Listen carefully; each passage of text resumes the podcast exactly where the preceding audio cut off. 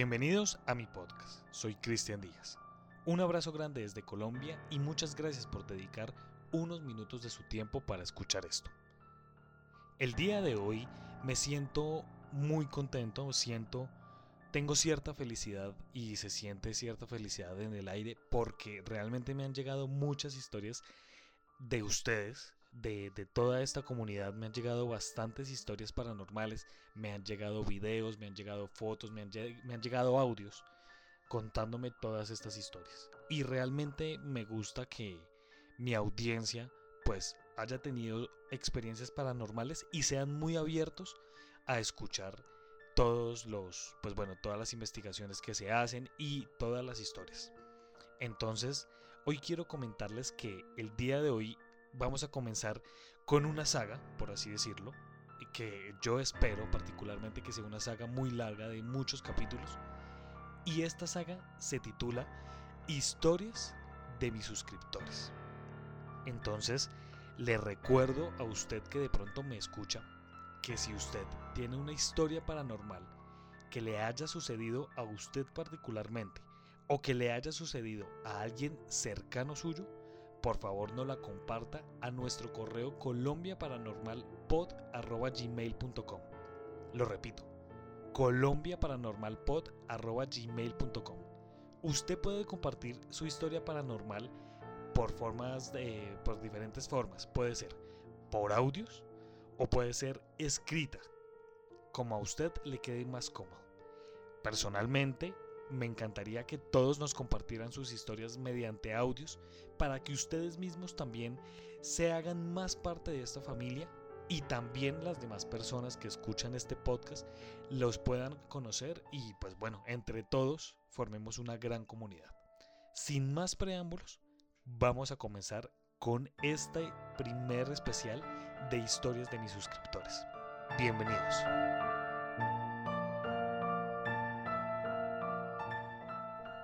Este podcast de historias lo inicia Estefanía Gallego.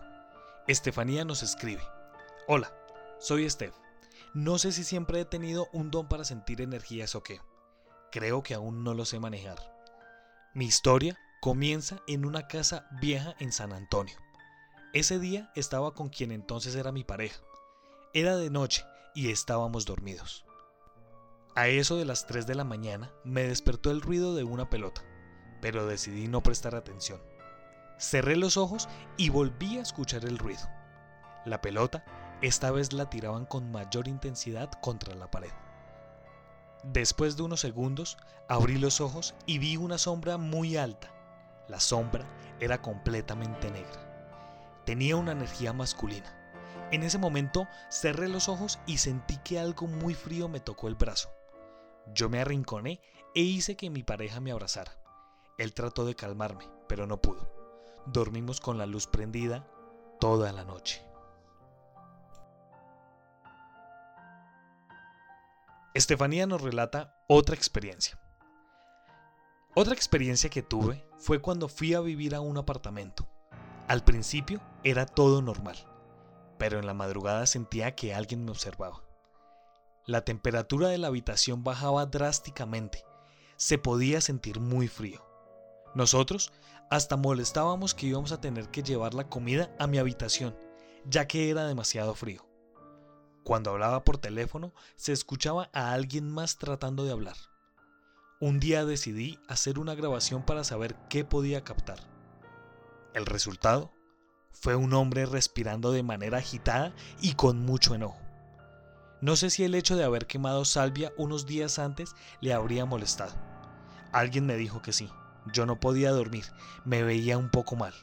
Mi computador, que necesitaba para trabajar, dejó de funcionar varios días y me tocó cambiarlo cuando me fui de este apartamento. La verdad, me hubiera gustado guardar la grabación para poder compartirla, pero estaba tan asustada que la borré.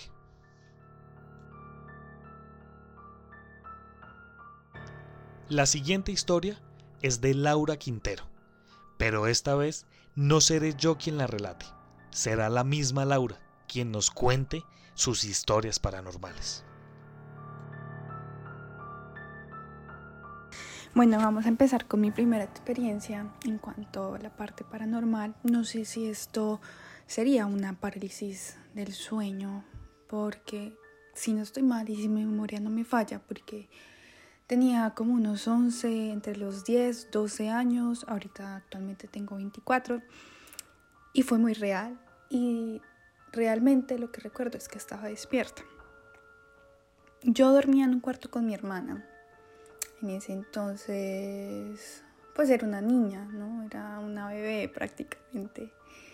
Fui a dormir como todas las noches y al frente de mi cama había un armario, ¿sí? Un armario como entretejido y estaba dañado. Una de las compuertas estaba dañada justo un círculo. Me levanté, no sé qué horas eran, no sé por qué me levanté, pero me levanté y estaba boca arriba.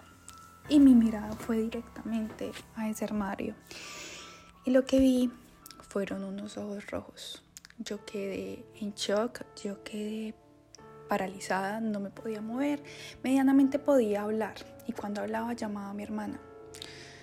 Ella estaba pues en la cama del lado, efectivamente no me escuchaba mm, y trataba de llamar a mis papás y no, y sentían que, que esos ojos rojos se hacían más grandes, eran unos ojos rojos brillantes.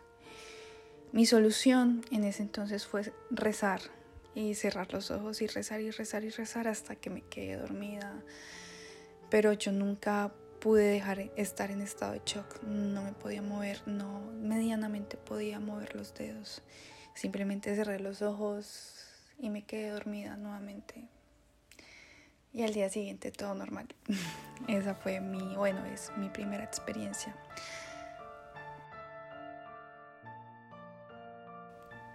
Ahora sí, entrando un poco con el tema de las parálisis del sueño, la verdad me ocurren normalmente a veces muy seguidas. No todas son tan pesadas y no todas como que tú miras cosas o oyes cosas o sientes que te tocan, que te alan, no. Algunas simplemente es como que no te puedes mover y listo. Esto me ha ocurrido en diversas ocasiones cuando voy viajando en bus, esto cuando estoy dormida, normal, así, y hay momentos en los que simplemente despierto, pero vuelvo, ¿sí? O sea, como que despierto, pero hay algo como que me jala a no poderme levantar. Sin embargo, no hay como, como ese tipo de, alucinaciones científicamente, ¿no? Pero bueno, vamos con mi primera parálisis de sueño que, que recuerdo eso fue en la ciudad de Popayán. Yo me encontraba en la universidad. Esto hacía entre, creo que tercer, cuarto semestre de psicología. Mm, en una casa de familia porque yo vivo en otra parte. Esto. Y pasaban muchas cosas, ¿no? Pasaban muchas cosas. El caso es que una noche me fui a dormir, como todas las noches y comenzó la tragedia, por decirlo así. Todo inició que yo sentía que alguien, o sea, yo no sé si me desdoblé, pero yo me siento que yo me estaba viendo y veía como alguien, o sea, yo estaba cobijada y veía como alguien enrollaba la cobija como quitándomela, la enrollaba y se desenrollaba, se enrollaba y se desenrollaba. Yo me iba hasta la puerta, mi cuerpo pues seguía en la cama, yo me iba hasta la puerta e intentaba llamar en ese entonces la dueña de la casa donde vivía. Y la llamaba y pues no pasaba nada. Cuando de repente me fui para atrás, o sea, como si me estuviera cayendo. Me caí y ahí fue cuando me pude levantar. Esa es una de las experiencias que más me acuerdo porque fue fue muy fea la sensación, no fue nada bonita. La segunda que recuerdo, estaba en mi casa eh, de vacaciones, pues después de salir de un periodo de la universidad vine a mi casa, noche cualquiera, ¿no? Como siempre, una noche cualquiera. Me dormí y comenzó la parálisis. Cuando me levanté, me estaba boca arriba y miré hacia el frente y hacia el frente vi como una sombra muy grande, pero muy grande, larga, y sentía como la energía de una señora. Cuando sentí que me la cara se me estaba volteando y sentía unas como unas garras, o sea, como que me querían arrancar una parte del rostro y la sentía tan pero tan real. Uno pues busca científicamente alguna explicación y dicen que dentro de toda esa cuestión es normal. Pero la verdad cuando uno lo vive es demasiado diferente y es terrible porque he pasado por muchas parálisis, por infinidades de parálisis que no todas tengo alucinaciones, simplemente es como que no puedo levantarme y ya trato de controlarlo, respirar hasta que pase el momento, ¿sí? Bueno, otras de las que me acuerdo fue uno de los momentos posiblemente es como más impactantes en mi vida y fue cuando una amiga intentó pues eh, agredirse, por decirlo así, esto autolesión pues.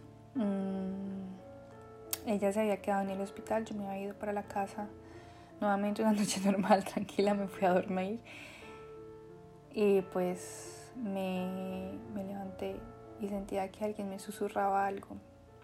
Y sentía como dos personas, alguien, no recuerdo exactamente lo que me decía, pero me susurraba algo y sentía a un niño, un niño en la habitación donde vivía, un niño y y la otra energía, si no estoy mal, era como una especie de ya una mujer. No la sentía malas, pero era, tenía mucho miedo que alguien me, me estuviera hablando, intentando susurrar algo. Esto, hasta ahí creo que son las parálisis como más significativas que recuerde porque he tenido un montón, pero no todas han, han sido así. Lo otro es relacionado con mis sueños. Mis sueños son, nunca he tenido, bueno, solamente dos veces he tenido dos sueños bonitos, pero los otros han sido malucos. Eh, hace mucho, ya van a cumplir como 6, 7 años de que una amiga falleció en un accidente.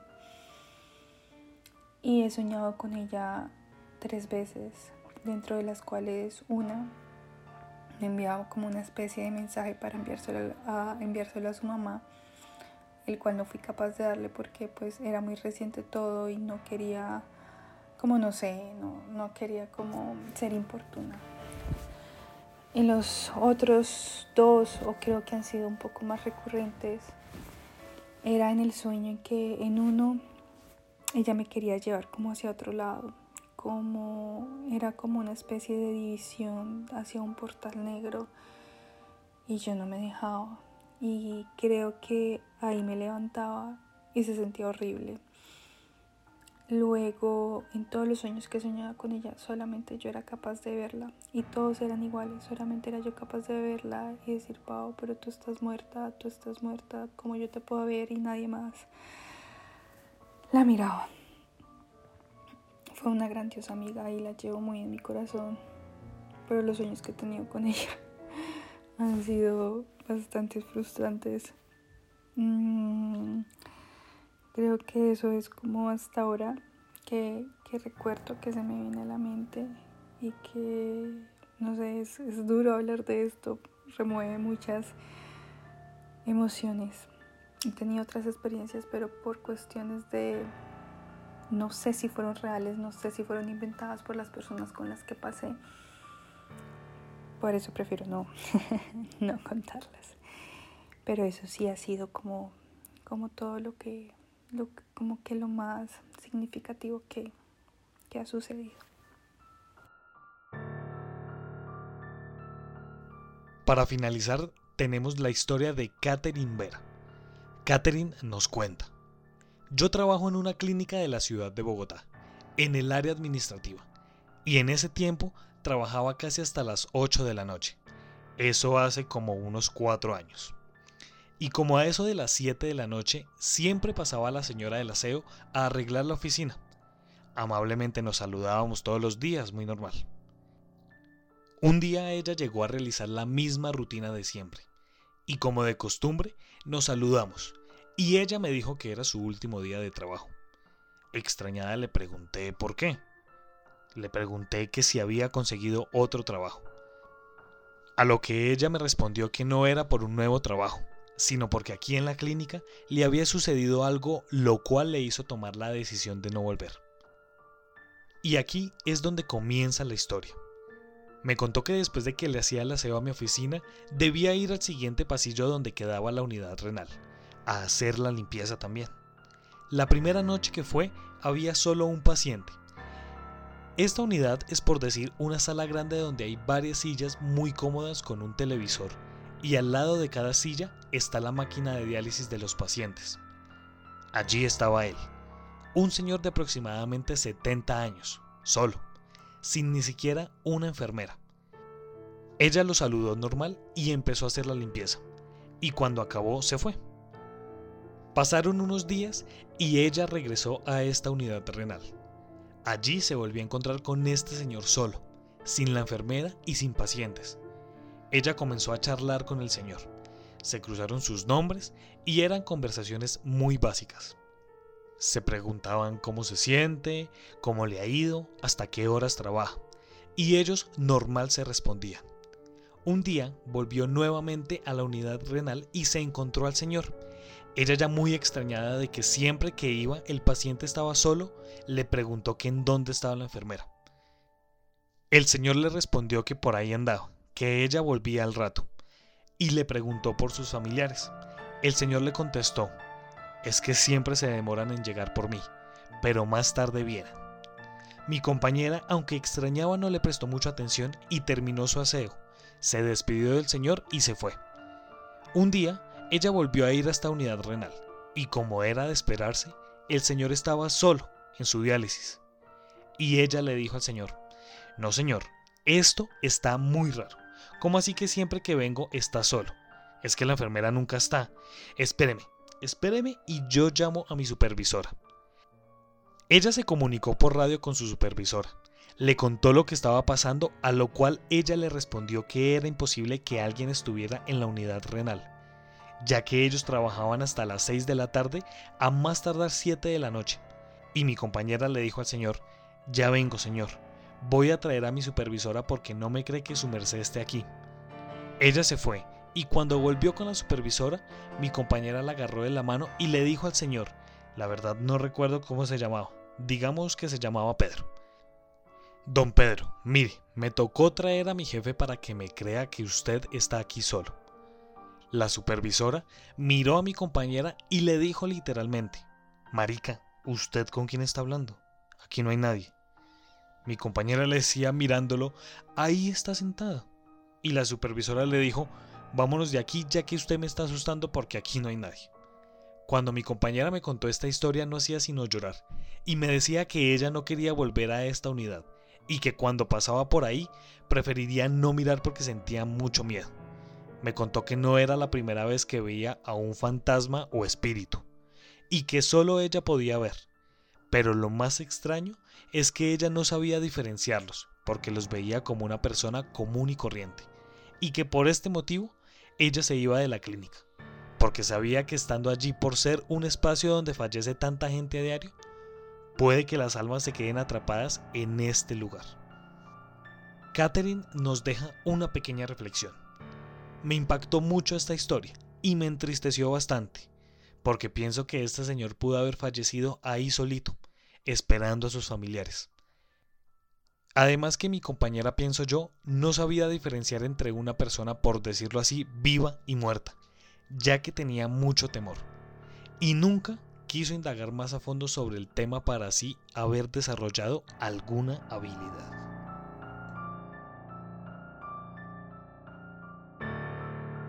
Agradecemos a Estefanía Gallego, a Laura Quintero y a Catherine Vera por compartir sus historias. Y a ustedes que nos escuchan, muchas gracias. Si usted quiere ser parte de esta comunidad, síganos por Instagram como arroba Colombia Paranormal Podcast y déjenos sus comentarios.